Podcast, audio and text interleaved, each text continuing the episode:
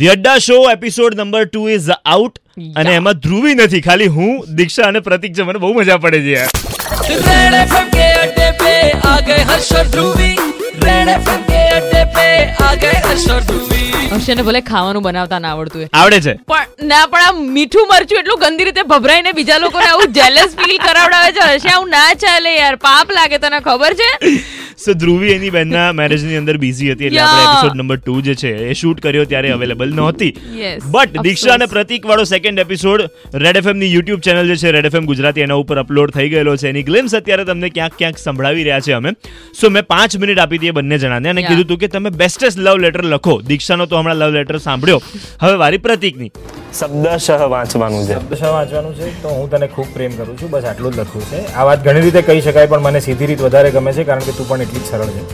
હવે હું સમય નથી આપી શકતો એ વાતનો ઝઘડો આપણા વચ્ચે વર્ષોથી ચાલે છે પણ મને હવે એ પણ ગમે છે કારણ કે ઝઘડામાં પણ તારો પ્રેમ જ દેખાય છે તો સમયની સોય કરતાં એનો શ્વાસ વધારે અગત્યનો લાગે છે એટલે પાછું એક જ વાત કહું છું કે હું તને પ્રેમ કરું સિમ્પલ હે ના But this is so Pratik. કહેવાનું હતું ને કહી દીધું Hi, this is so him. So why would I write a letter and be somebody else of course come on Diksha તો લેટરના માર્ક કોને આપીશું મને કારણ કે મેં પોએમ કદર કરી લખી છે. ના મેં પોએમ લખી and this was a beautiful like